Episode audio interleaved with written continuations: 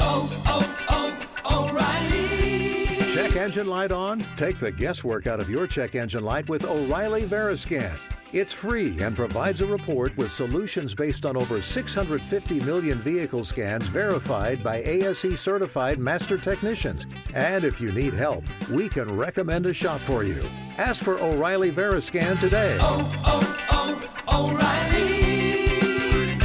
Auto Parts. There's nothing like snook hook sets at dawn or catching a tarpon in the moonlight. Find your next fishing trip made easy on fishingbooker.com and experience the magic of the Sunshine State or any other destination on your fishing bucket list.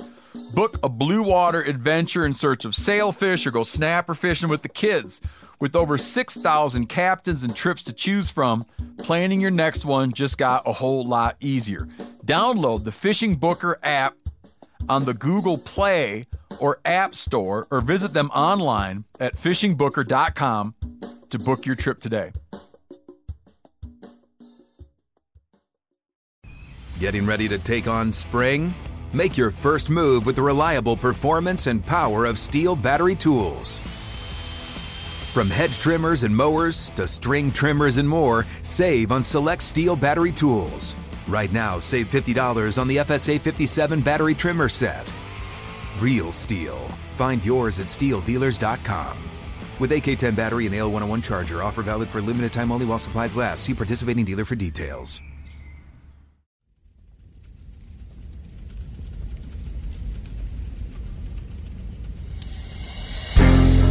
As a guide and hunter, I've spent thousands of days in the field. This show is about translating my hard won experiences into tips and tactics that'll get you closer to your ultimate goal success in the field. I'm Remy Warren. This is Cutting the Distance.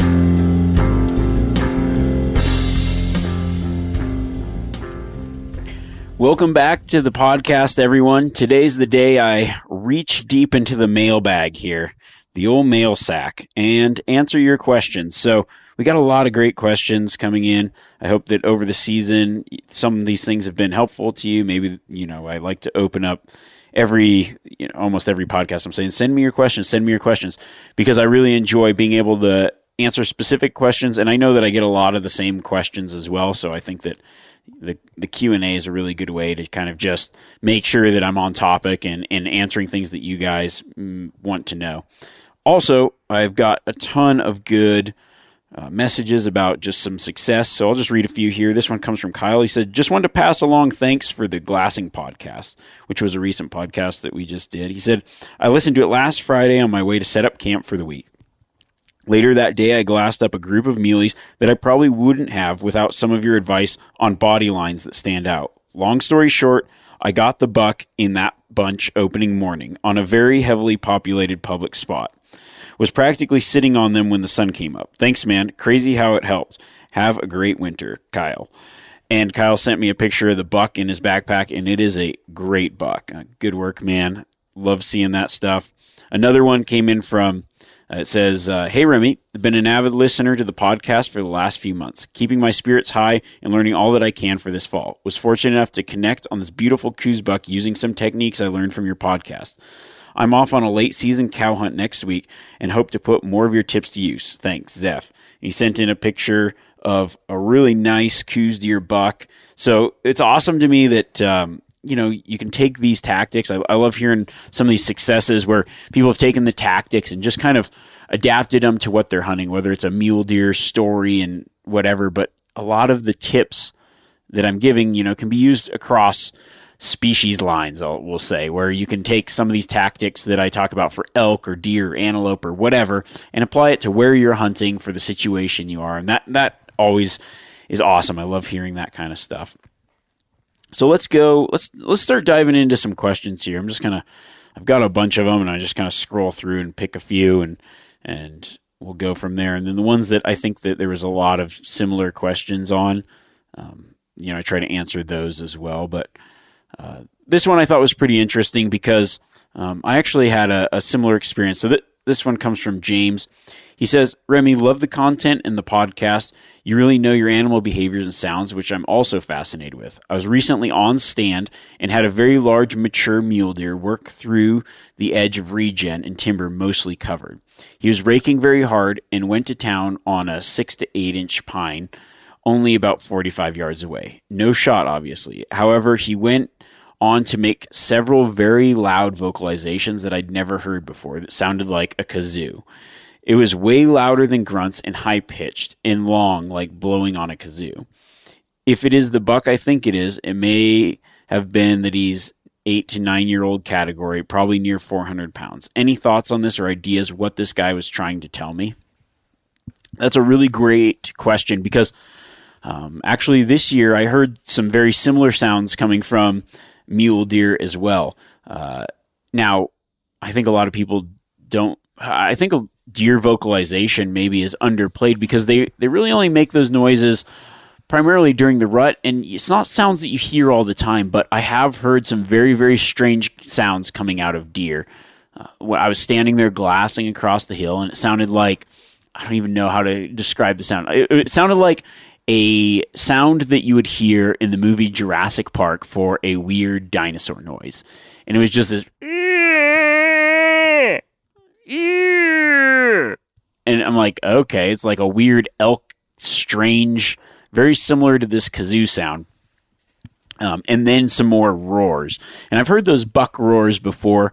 You know, my thoughts on this sound, it could have been one of a few things, not really knowing the full setup. If it was really thick, that really loud kazoo kind of sound could have been the buck, but it also possibly could have been a a doe in estrus because I did hear some more estrus sounds coming from does down below me as well. So what I was hearing in this particular scenario that I encountered this year was uh, two mule deer bucks grunting. And then the bucks would do these long grunts. I'm just doing these with my voice. I wish I had like a something to do it, but it's I don't even think there's calls that make some of these sounds. So then they were making these more longer, like drawn out roar type grunts, like eh, eh, eh, and then circling each other, and then off in the in the side, I spotted this. I was like this weird sound, and it was a doe making an estrus bleat, and it it was more. I'm going to try it right now. We'll see if I can even mimic it. I'll tell you if it was good or not. But it's more like a. Well, that's more like a moose, but it was uh, it was like this and then I could see those bucks now like very interested in this one doe. I don't know if that sound quite like it, but um, it's a sound that you don't really hear very often. So I I wonder if it was that or if it was one of the bucks. Now I also was hearing some more roaring sounds from these particular deer, which isn't just a sound that you hear very often, but they were being very aggressive. They were hissing at each other, doing more of like a snort wheeze. You could see as I was watching them, the hair on their back of their neck stand up. They were stomping. And then that doe was doing her estrus call, and then these bucks were more like roaring at that doe. Um, now, in your particular instance, if you knew for sure that this buck was making those noises, Deer do make a lot of different strange vocalizations. Maybe it was more of like a, a roar sound or more of like a kind of like that particular buck's hiss at a doe or at another deer. Whatever it was, he was very, very fired up. Now, I have even seen where certain deer just make really weird sounds because their vocal cords in some way have been damaged. Um, the same thing happens with elk. This year we had a bull that could not, for the life of, I called him the chuckler because all he could do was chuckle because when he would bugle, it would break really weird and sounded like one of the worst bugles you've ever heard. And I've seen, I, have actually been fortunate enough to have um, taken bulls that make these weird bugles, and we've seen like scars in their neck where they've taken a tine in the neck, and you go, okay, that makes sense. Somehow it had taken something in the neck, whether tine, an arrow, who knows what, some form of damage to its throat, and it makes this really horrible bugle noise. Um, but then is scarred back over. So I've seen that as well. So there's a lot of different possibilities for that, but deer do make some pretty strange sounds out there. And what I like to do is when I hear those sounds, try to try to remember what they were, maybe what that deer was doing. If it was raking a tree, it was fired up. It's probably a mature deer, and they do make some very aggressive sounds at each other that are outside of the typical typical uh, uh, uh, sound. So when you're calling, sometimes I all one of the things that I've used on mule deer a lot when calling is um, the roaring sound and then that snort wheeze that and then the hissing and it's just like one of those additional sounds that you can make that might fire them up to come in that little bit. If I had heard that weird kazoo type sound, I probably would have tried that snort wheeze and seen if I could have brought him in a little bit more distance. Just more of a direct challenge to that buck, like, hey, you're in my bedroom too. Um, to me, it sounds like maybe he was making a sound that was telling another deer that, hey, he's in you're in my zone, get out, like in trying to be as aggressive as possible. And that snort wheeze might have been enough of a sound to f- draw him from that 45 yards into your location, and that might be worth a try next time. This question comes from Daniel. He says, G'day, mate. Love the podcast. Can you discuss the moon and your thoughts and experiences using moon phase, please? Cheers. That is a great question. And I probably should do a full podcast on this, but I think it's worth noting. Now, I think there's people that have their theories on moon phase, and, and then there's people that have done studies on moon phase, and some say that it's a big factor, some say it's not a factor.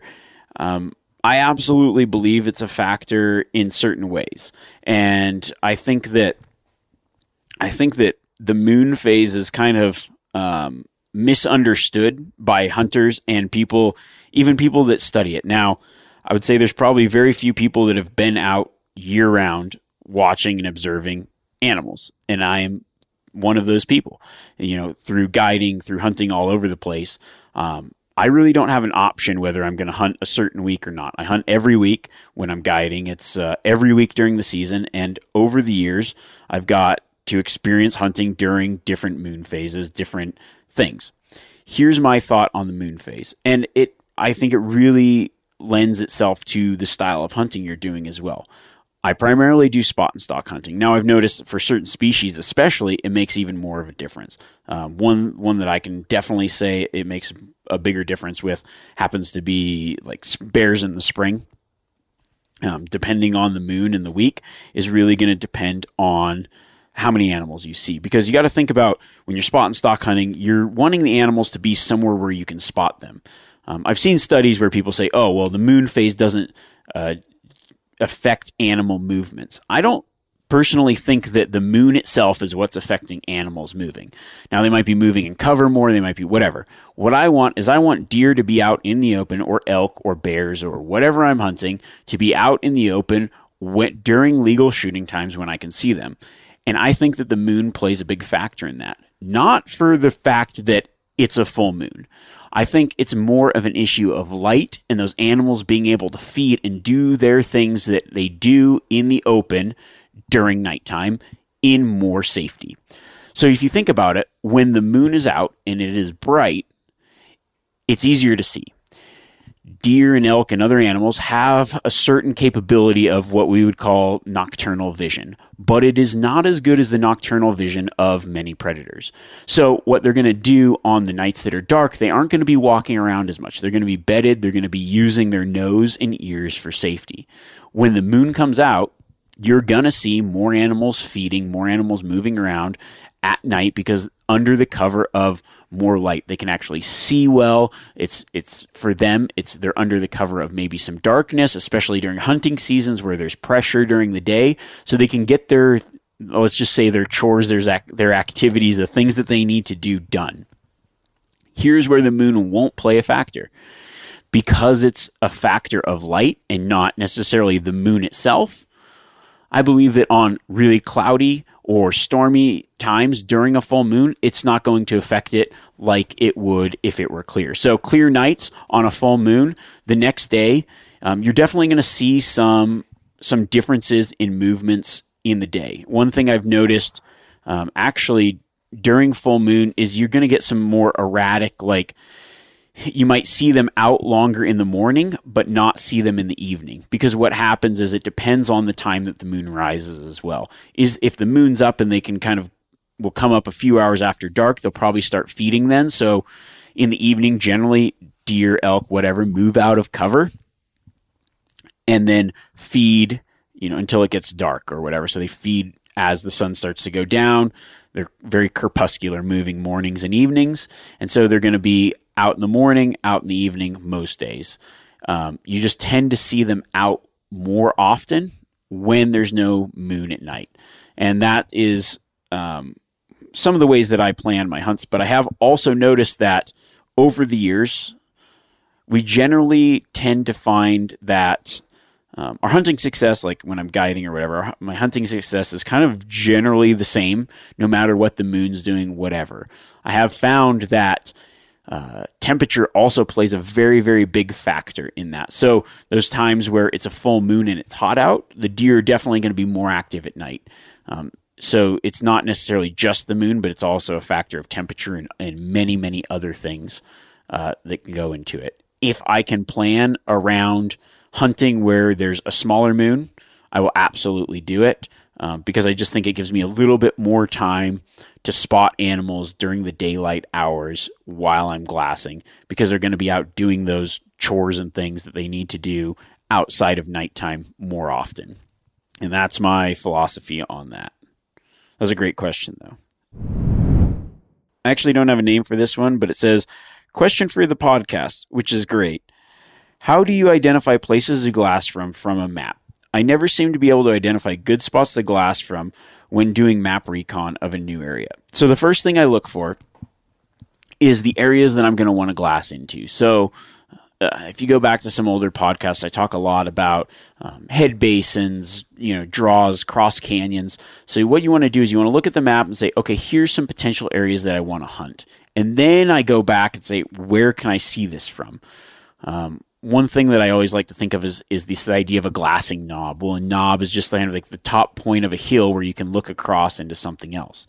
Those knobs work so long as there's no vegetation. So what I'm doing is I'm I'm looking for areas um, two ways. One, I'm using the topography lines to find areas maybe across a certain distance from where I am planning on hunting, and then I switch to the satellite mode. And that satellite mode is going to show me vegetation, and hopefully, I'm going to be able to find a spot where it has little vegetation where I'm going to be able to theoretically see whatever I'm looking at. Now, if I'm planning on hunting this one particular canyon, um, maybe it's a draw and I'm going to walk up this draw. What I'm going to do is I'm going to look at my map and I'm going to say, okay, the wind's probably going to be, let's say the draw goes um, east west. Okay. And then, so you're going to be walking up the draw to the east. And then the wind is coming from the south. So I'm going to be want to I'm going to want to walk on the um, south side of the let's say there's a creek in the bottom. I'm going to be one walking on the south side of the creek, going up the canyon. So I'm going to pull up my map. I'm going to look at that draw. I'm going to say, okay, that way if anything I spot, I'll be moving downwind to. And okay, okay, out here in the flat, here's a here's a here's a kind of a another range or whatever. It's maybe half a mile away, and it looks like there's an open spot in the satellite imagery where I can kind of sit down and look into that canyon first. And then if I got to walk up that canyon, maybe there's nothing else, then I'm going to look up the, the side that I'm planning on going and seeing if there's any good spots along the way where the vegetation breaks, where I can see across or up into that basin. And if there is, then I kind of note those and try to work my way to those spots.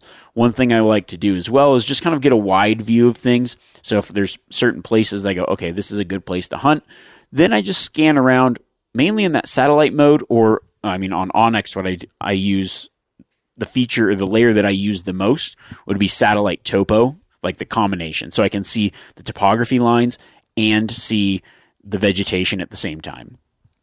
Another great tool is using 3D mapping. Um, if I can go into that 3D map, I can kind of figure out, get a better perspective of how, like where I might be theoretically, and then just kind of swivel that map around and look into the places that that I want to look and get a good idea if, if I can get a view of that. And then I just go and verify that there's no vegetation that's going to block that. And those are the ways that I really uh, use my maps to find those glassing areas. All right. This is an interesting question. It comes from uh, Christopher. He says, Hi, Remy. Love the podcast and thank you for all your advice. I'm planning my first backcountry elk hunt next year and I keep wrestling with a strange gear issue. glasses or contacts. I wear both. I usually wear my contact lenses when I hunt because they don't fog up and make glassing and shooting a little easier. But I'm also typically near home or a camp. Should there be a problem, like getting one stuck in my eye, glasses are lower maintenance, but well, they fog up and make glassing a pain in the ass. I know this isn't a problem you likely have to deal with, but have you had any experiences with something like this? It seems like just the kind of trivial detail that can screw up a good hunt. Thanks again. That's a great question, Chris. Um, you know, I personally don't have um, corrective vision, but uh, my dad at one point did. Um, now he and my wife as well. Uh, both of them ended up getting LASIK surgery, and my wife now it's like funny because I always thought I was just really good at spotting things, and then now I realize it's just I am really good at spotting things, but she started spotting way more animals after having really good vision. She's like, wow, I can actually see the mountain now. Um, you know, that obviously isn't, doesn't work for everyone, but it is like, it's crazy how good everybody I know that's gotten LASIK, my brother, my dad, and my wife all have better than 20 or at least 20/20 vision now. And their spotting of things has gone drastically up, even more than just having their contacts or their glasses. Um, which I mean, I, I, would just promote it. I know that that's not possible for everyone. Um, some people, you know, their eyes haven't settled or whatever the case is, or don't uh, opt for the LASIK. But it is crazy how well that works. Um, before that, my dad would always uh, run contacts, bring a spare set. You, it's just extra crap you have to carry, but it's something you have to do. He'd bring contacts, and then in a case, he would keep his glasses as backup. Uh, for the most part, outside of getting dirt in his eye or whatever, his he would get the week long type contacts. He would have a spare set and then uh, a set of glasses because yeah, I've hunted with a lot of people, guided a lot of people with glasses. It's terrible. There's so many times where I've had people lined up on the rifle, their glasses are fogged because what happens is you're in the moment, you're hiking up, you've got to move fast. You're moving up, you're moving fast, your glasses are fogged. Uh, then you go to shoot, you can't see, you take your glasses off, then you can't see the reticle. it is a major, major pain in the ass. So uh, my suggestion would be contacts. Number one, number two, have backups, and then number three, have a backup of a backup, which would be your glasses, because it's better to be able to see than not to see. So I think that that would be the option, but if I could suggest anything, get some LASIK. And if I'm going to suggest LASIK, don't get the cheapest LASIK there is. The guy that does them for twenty dollars an eye, maybe maybe spend fifty dollars an eye, but uh, because it is it's that important. Um, however, I think that uh, if you if you don't have that option, then I would say contacts hundred percent, and then glasses as a backup. This question comes from Asa. He says, Hey Remy, love the show. My question is about hunting late season with a bow. How do you make a stalk after leaves have fallen, but there isn't any snow to quiet things down? I've had a few opportunities, but haven't been able to make the stalk in those situations. Thanks. Yeah, that, that can be very difficult. And where you live, de- you know, definitely depends on the type of leaf fall and the type of noise.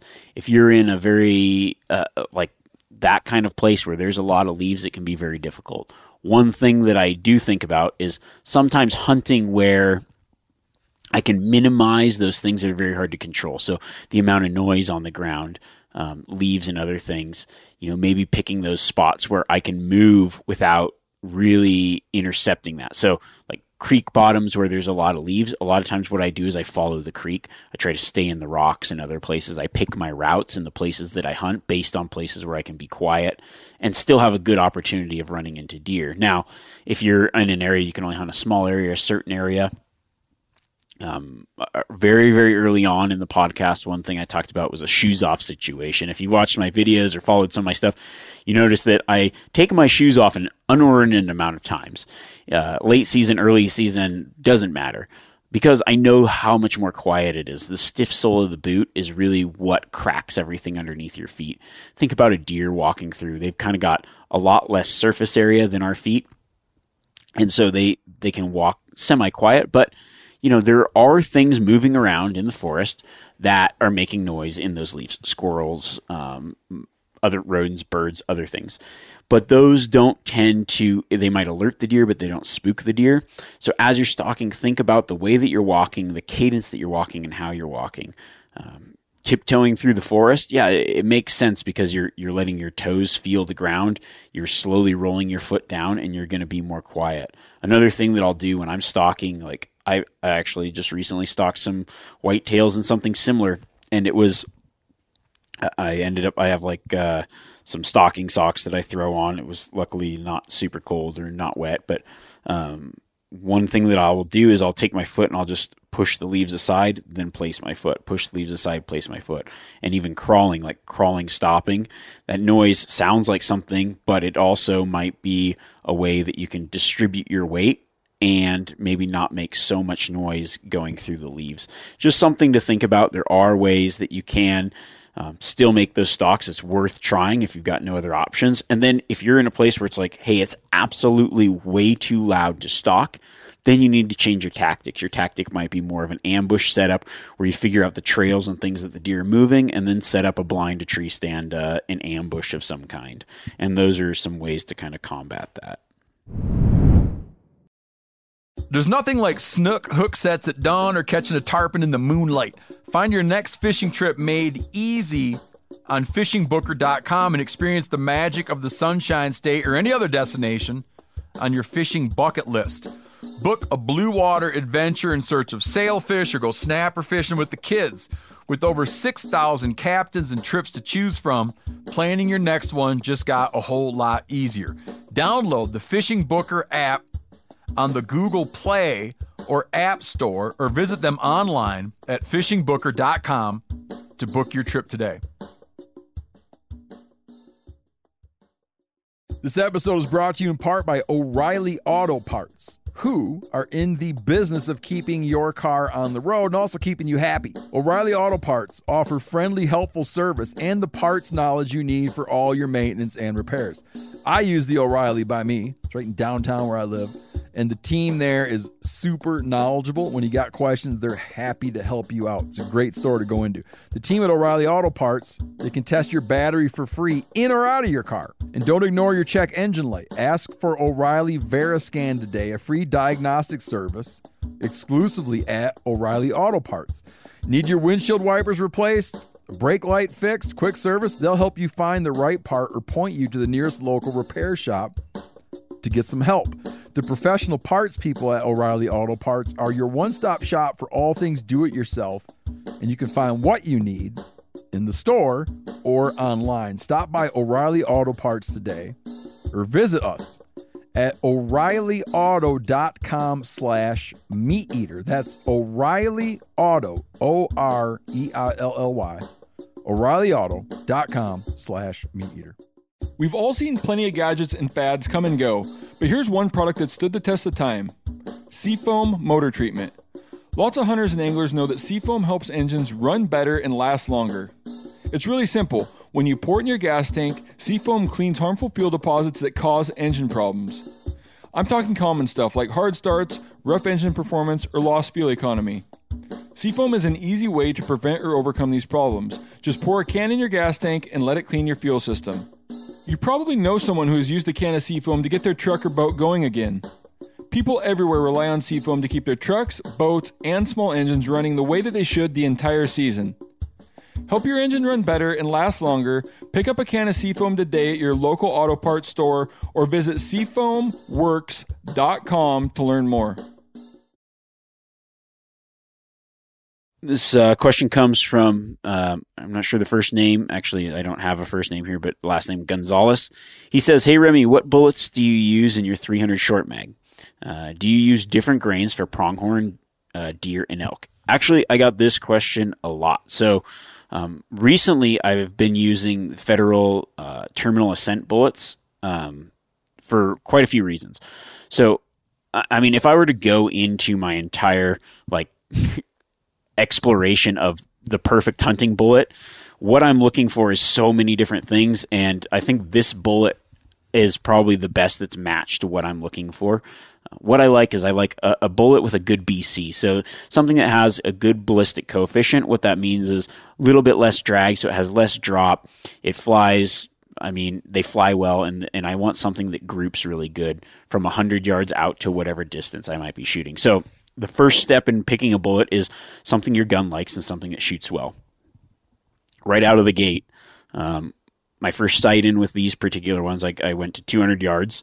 Um, my previous bullet was that uh, currently I'm using 200 grains.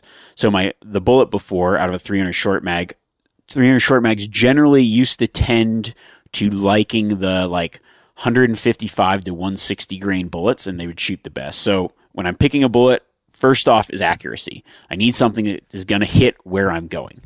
Um, these ones, you know, so just as like a, a personal story, I recently was shooting 150 grains out of this same rifle.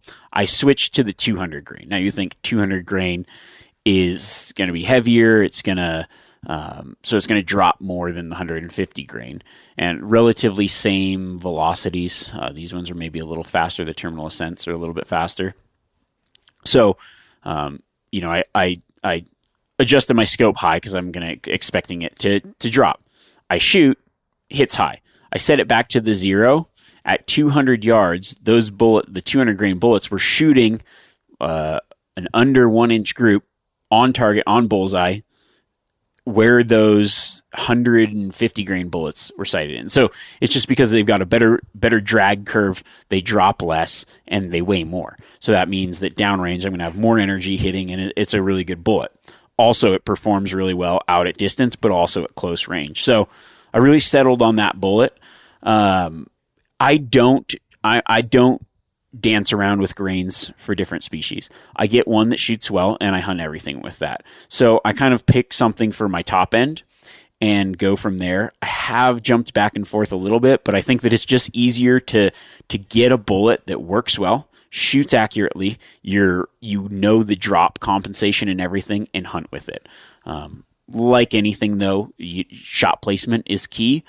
Um, so I kind of picked something. I mean, anything in that 300 short mag from elk. You know, you could go with a 150 and up. You'll be good. Um, I never really thought I would be shooting the 200 grain, but it's hey for elk at longer distances that gives me a little bit more knockdown power. Some people might say, "Oh, it's overkill for deer, pronghorn, or whatever." Well, I don't know. I haven't really noticed a lot of meat loss.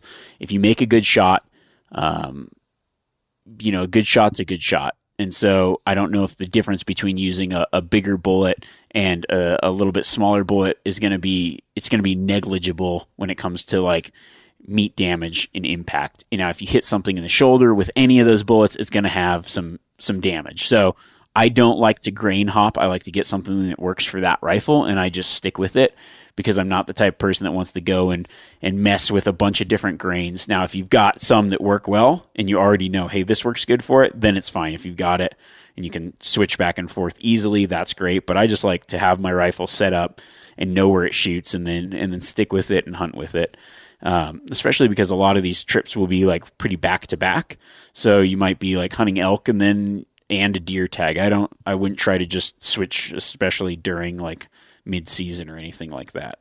So that's what I shoot. Um, I got a lot of questions on bullets and firearms this week. Uh, actually, I'll, we'll jump into another question here because um, some other people were think, asking questions like, what, "What's a good all around caliber?" I, I've said it before. I think the 300 short mag is a great all around caliber kind of for everything because it's got a short action, a lighter rifle for mountains, but also has some pretty good performance, very similar to a Win Mag, but you know a shorter bolt throw, which is is nice when you're you're proned out in the. You want to make sure you don't lose, especially if you're by yourself. You know, you want to be able to stay on target and uh, just a little bit lighter action as well for like carrying around. Um, so that's kind of my thing on that. And then I also got a lot of questions on the use of suppressors. Um, in hunting. You know, some people asking, are they legal? Uh, some people asking why I use a suppressor. Um, I've guided a long time. I've hunted a lot of different places.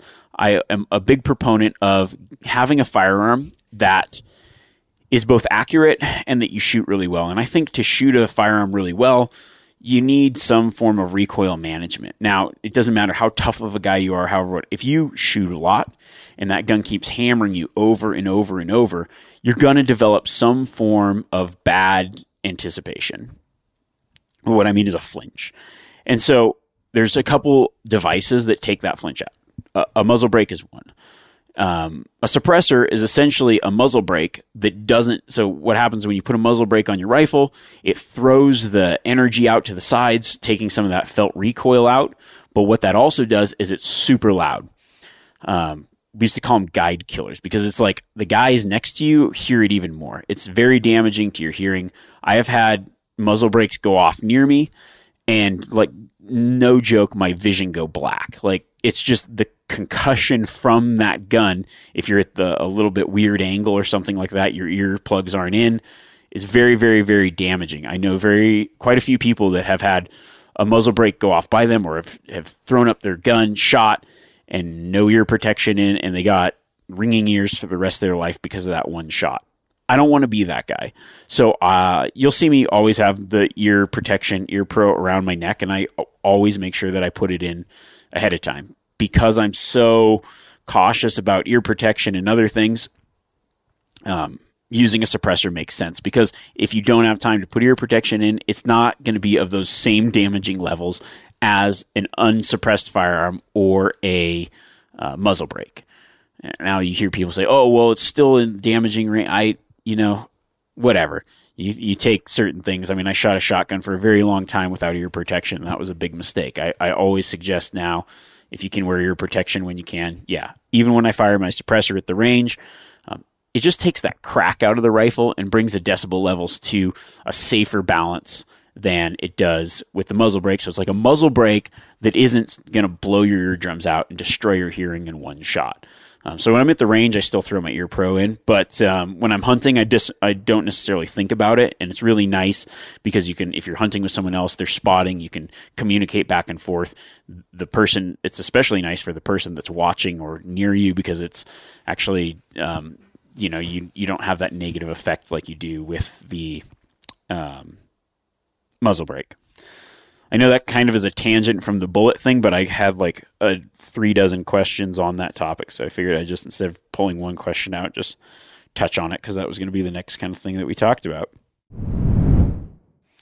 Oh, I got a lot of questions um, about uh, guiding stuff, um, questions about choosing guides.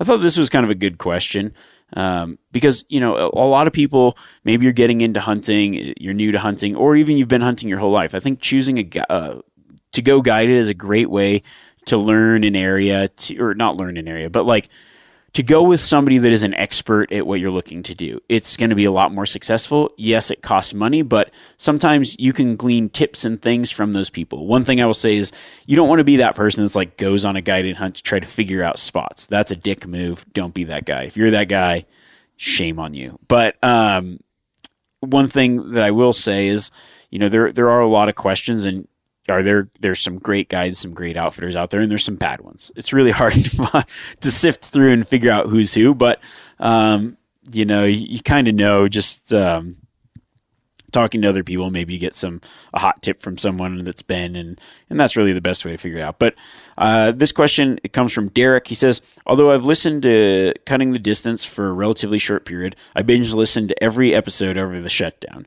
some of your best ones twice I'm what you guys call an adult onset hunter, but I prefer to call it late bloomer hunter.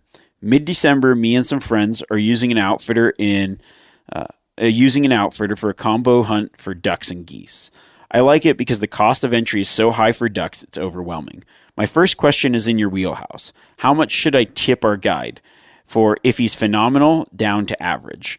Uh, that's a great question. You know, being a professional hunting guide myself, I have tips are what get me through the season.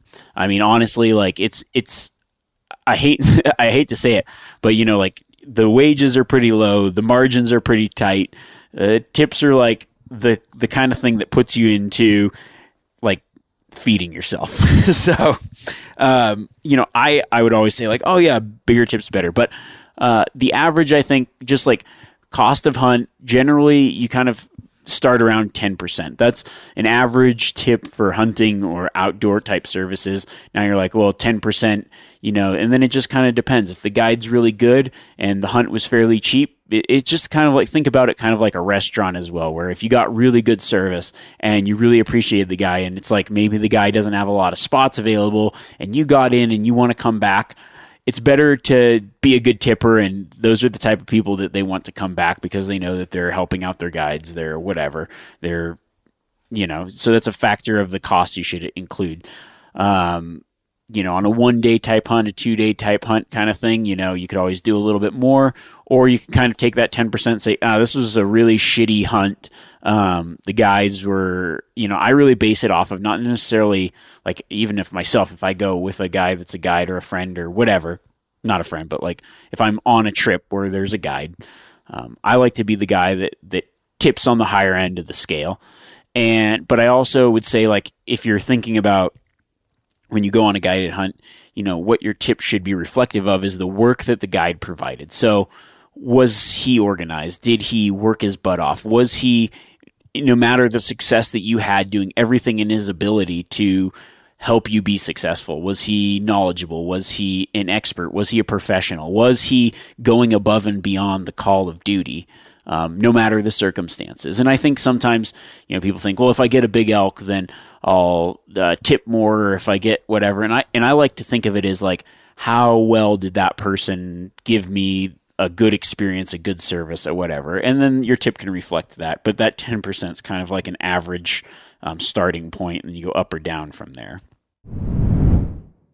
This question comes from Kyle. He says, Remi, love the podcast, and I decided to be a hunter by listening to it. I have no mentor, so this has been a great resource. I'm starting a small game this fall in Nebraska and hoping to get a turkey for the holiday table. What can you recommend for a new hunter mixing with old hunters that are also hunting deer on public land so I don't become that guy? Um, he says, so he doesn't become that guy. He's familiar with local laws, but more concerned about being courteous to others. That's a great question, and I think it's something that you know, really needs to be discussed because as more people are hunting more public land, things are changing. The landscape's changing. Uh, some of these changes are very, very sad to me, um, but it's because I think a lot of people kind of lost this sense of common courtesy. This, this, uh, yes, it's public, but also we're all hunters. We're all trying to have a good time, and and I don't mean to paint like a bad picture because there are many, many people that are the opposite of this or, or, or do things right. And I think the most important thing is like, if you roll up, you know, you don't want to disturb someone else's hunt. You don't want to ruin someone else's hunt and you don't want someone else to ruin your hunt. So being courteous in that way. But there's also limited amount of spaces. You pull up to a trailhead, there's another vehicle parked there. Um, what do you do? Do you walk in behind them? Do you go somewhere else? Well, maybe everywhere you go, there's someone, and that ruined your experience. You really got to understand like how big the area is you're going into. Um, you don't want to walk in on anyone. You want to just kind of think of, I don't want to ruin someone's hunt. The best thing you can do if you're somewhere and you run into someone in the woods, talk to each other. This has happened so many times with me. I've been in a trailhead. Okay, it's the one trailhead. It goes and accesses 500 different areas. You know, I don't own that trailhead because I got there first, and I don't own that trailhead because I got there 15th. Um, what I do is we're all here, we're all hunting, we're all trying to enjoy ourselves and have a good time. And I don't want to upset anyone else's hunt, but I also want to have an enjoyable trip myself. So you think about those things. You think about the area you're going into. Is there enough room for two people? If there is, cool. If are you going to be able to figure out where that other person went? Yes or no? You know that person that's ahead of you might have an advantage, but you know, there's been so many times where I walked into a guy coming down a trail. I walk up 300 yards past him, I spotted an elk. You know, just because someone else is up there doesn't mean that they see what you see, doesn't mean that they're going to, things happen, things move, things change. So um, I wouldn't necessarily say that, you know, you can't go to where other people are at, but you also want to be very courteous of each other, everybody, the people that came in behind you and the people that are whatever. So this is my kind of gentleman's rule that I have if somebody's somewhere where they're ahead of me or got there first and I run into them, I ask them, hey, what's your plan? What are you guys thinking of doing? We want to stay out of your way. Um, which is a courteous thing to do. And they'll say, hey, well, we're thinking about going up here and into this basin. I'll say, okay, cool. Here's what now I will do. If it's the same plan I was going to have, I'm going to readjust and say, oh, that'll be a really good hunt for you. We were thinking of doing that same thing, but you know what we're going to do? We're going to go this way, and will that stay out of your way? Yes, no, whatever. Now, if the other person's being a jerk about it, you know, sometimes you just go and do and have your hunt and leave and say, have a good day. There's other times where I have run into people and you know where are you guys going? Uh, I'm going to go up here. Okay, we'll give you leave you to that spot. And I go, hey, you know what? Um, there, I saw elk here the other night. Why don't we both try to go get an elk out of here? You know, if you guys want, um, you know, generally like the person that's kind of leading the thing. Okay, I'll get first shot, and you know, you guys can whatever. Yeah, yeah, that's great. I mean, I have I have helped people that I've run into pack out animals. I've helped people um, hunt. There's times where I've seen something and uh, it wasn't something that I wanted to take, but kind of pointed them in a direction. So just talking to each other, being civil and understanding they're fellow hunters, they're out there. It's not a real, you know, just be common courtesy and you should be fine. And I think if everybody kind of keeps that in mind, the woods will be a much more harmonious place and we'll all get along. And then we won't have to make all these rules to block certain people out. Idaho. just just kidding.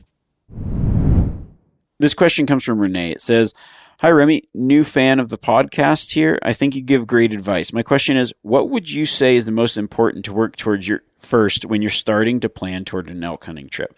My brother and I want to plan a trip, and I'm starting from ground zero. I'm having a hard time trying to figure out where to start as far as gathering gear, tweaking my bow, practicing shooting, etc. With the amount of knowledge that's needed for elk hunting, it starts to get a bit overwhelming. Thanks in advance if you have time for my question. Big fan. Uh, that's a great question. I think the first place you start is just narrowing in where do you want find a place to hunt, get a tag.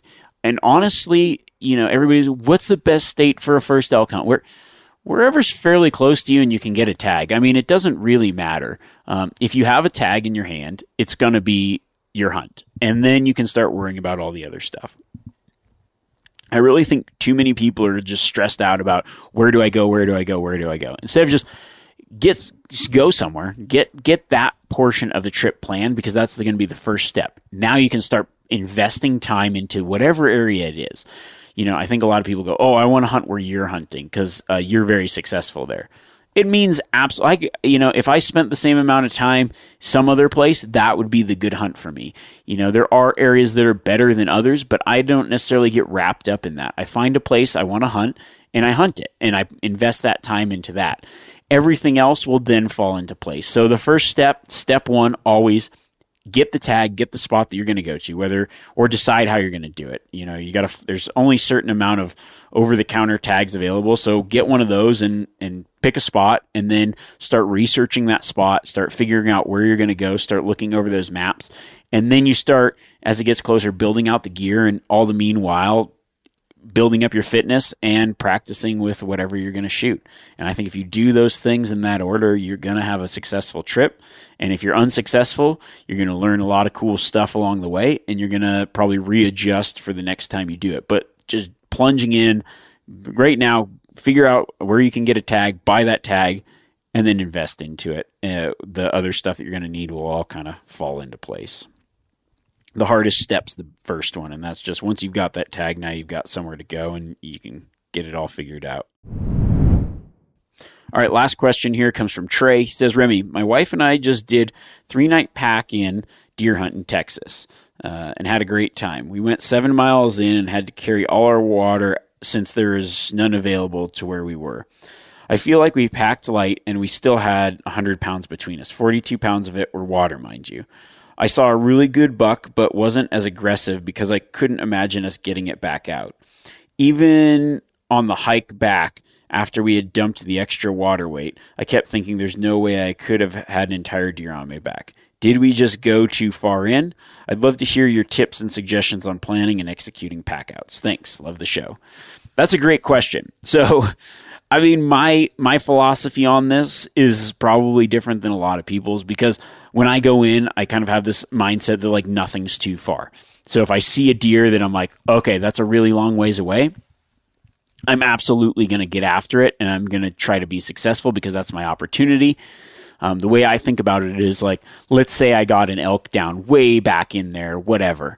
It's like, okay, yeah, it might be days getting it out or what have you, but there's also not like you gotta, you're gonna have to, you're gonna keep hunting, you're gonna keep expending energy. Once you get something down, you you now your energy is just getting that out. So it's kind of like a trade off. Like you can keep hunting, but um, you know you're using that energy now to to get something out. I think of it like this. Maybe you went in if it's if you're new to it and you're like, "Oh, this is so far." One thing you'll figure out is like it's difficult, but you'll probably get it done or you will get it done. Sometimes it might take multiple trips. Um, you know, I, I a lot of the places I hunt carrying water sucks. Um, what I would have done on that particular thing is said like, okay, this is very difficult. I think what I would have done is done. Uh, I would have stashed a lot of my water, like say at the end where the the deer is or whatever, and just done a couple stages. Um, you're clearly far enough where you're camping, so I would have, you know, one day packed my deer, uh, like back to camp, and then maybe a mile past camp, then set the deer back, then kind of leapfrogged it with the water in different stations. So I'd have my water to get out, and by the last trip, I've got my gear and the deer, and it's probably maybe like one last push to the vehicle, the last two or three miles uh, with all my stuff. So I would have probably figured out a plan like that. Um, if you if you if you see something like that and you're like, okay, that's too far, I don't know how I'd get it out, then I probably wouldn't have spent my time hunting in that area if I had that, you know, if that makes sense. Like where you're like, okay, it's going to be if we see one back here, we aren't going to be able to get it out. I just wouldn't hunt back there. Then I would instead spend my time hunting where it's like I know I can get one out because you're kind of wasting your time almost looking for animals that you aren't going to go after when maybe there's not as many animals somewhere where you can get them out easily, but you're probably better off looking in those areas and not seeing anything than seeing something that you're like, I'm not going to take that out. Um, so that's why I, over the years I've just developed this mindset that nothing's too far. Um, I've really, really, really had some like I've had some horrible packouts. I mean, I've had packouts like I mean, I could probably hundreds of packouts that I think that really, really sucked. It taxed me to my physical limits, but I also put myself in that situation, and because of it, I was successful and uh, pretty stoked that I ended up doing it. But I understand too, like if you're just getting into it, maybe next time, like start out not going so far. Go to a place where it's like okay maybe a mile or two or three and and then hunting in that area because you can find those places that are closer within your limits and then you know working into it that way. I think that that's a better option than just going like balls out and then being back there and being like nope this isn't going to work. Because i've I, there's been hunts where i've been on and i've like get back to the trailhead. I'm like wow man that would have sucked if i had to carry something from back there. But i think me personally i would have done it. Um, so I don't think that uh, I just think it's one of those things like planning your hunt a little bit better next time, where you kind of know like okay this is a lot harder than you think. And now i also have to ahead of time factor in getting something out and then hunting those areas where you can get those things out so you don't have to pass up something because it's in a place that's going to be difficult to pack out from and that's my suggestion I hope that some of those questions help you guys out. Uh, next week, we're going to jump into a few more stories, hopefully, some tips that uh, you know help you for some more later season hunting. I'm looking forward to this coming next year. Maybe some, you know, some of the stuff, the questions and suggestions I got, some more late season stuff. A lot of small game questions. A lot of people uh, requesting more tips on duck hunting and other things. I know I've talked about some duck hunting and only done one duck hunting episode. Uh, I'm actually on my way to go do some duck hunting up off of Kodiak Island. My dad drew an emperor goose tag, so I'm really looking forward to that. That's going to be later this season. Some of the hunts that I I've still got some some of my best hunts I think for the year coming up. So Kodiak deer and ducks and then uh, archery mule deer tag. I still got a late season archery mule deer tag, and then I've got that um, Texas tag. Might even throw in some Coues deer uh, in the Arizona area. A lot of cool late season hunts still coming up for me, so I'm, I'm really looking forward to some of this stuff. I know the holidays are coming up, and it's just going to be kind of weird this year with like COVID and everything like that. But hopefully, I, you know, maybe some people can get out. And if you if you're a big game hunter and haven't done a lot of small game hunting, maybe this is a good year to to take that time where you can get out and do some outdoor activities with some people. Uh, and, and, try something new, or if you're new to hunting, I think there's a lot of awesome small game opportunities. A lot of great, I would say, call it late season hunting, but there's a lot of great hunts still available uh, from December through January, even maybe into February, depending on where you live. So a lot of cool things to look forward to. Um, as always, please feel free to send me your suggestions. Uh, you can reach out Remy at themeateater.com or um, probably the easiest way because I've got all these hunts and traveling on moving around and outside and whatever um, via Instagram. You can always follow some of my stuff on there. And yes, I appreciate you guys. Thank you for checking it out, and we'll catch you shortly.